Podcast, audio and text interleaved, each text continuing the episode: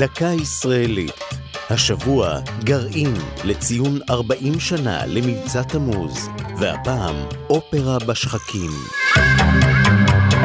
הרבה לפני שאיראן הפכה למעצמה גרעינית המאיימת על ישראל, הייתה זו עיראק שבמהלך שנות ה-70 וה-80 פיתחה יכולות גרעיניות. כך נולד הרעיון למבצע אופרה, השמדת הכור הגרעיני בעיראק. המבצע יצא לדרכו בערב חג השבועות תשמ"א, 1981.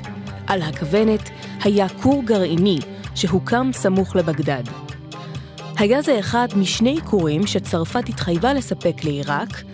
בנייתו החלה ארבע שנים קודם לכן, והוא נקרא תמוז אחת. בתגובה לנאומי סדאם חוסיין, נשיא עיראק דאז, שהבטיח לכתוש את תל אביב בהפצצות, גיבש ראש הממשלה מנחם בגין מדיניות לפיה ישראל לא תאפשר למי שמאיים עליה בהשמדה לפתח נשק גרעיני. המודיעין הישראלי עקב אחר התקדמות הבנייה בכור העיראקי, והוחלט שאין די במאמצים מדיניים למנוע את השלמתו. מועד תקיפת הכור נקבע ל-7 ביוני. שמונה מטוסי הנץ F-16 המריאו מבסיס עציון בדרום וחלפו מעל ירדן וסעודיה בדרכם למטרה. סמוך לחמש וחצי אחר הצהריים הטילו את הפצצות מעל הכור.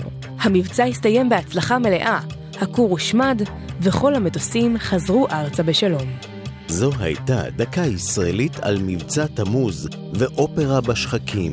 כתבה נועם גולדברג, ייעוץ האלוף במילואים עמוס ידלין, עורך ליאור פרידמן.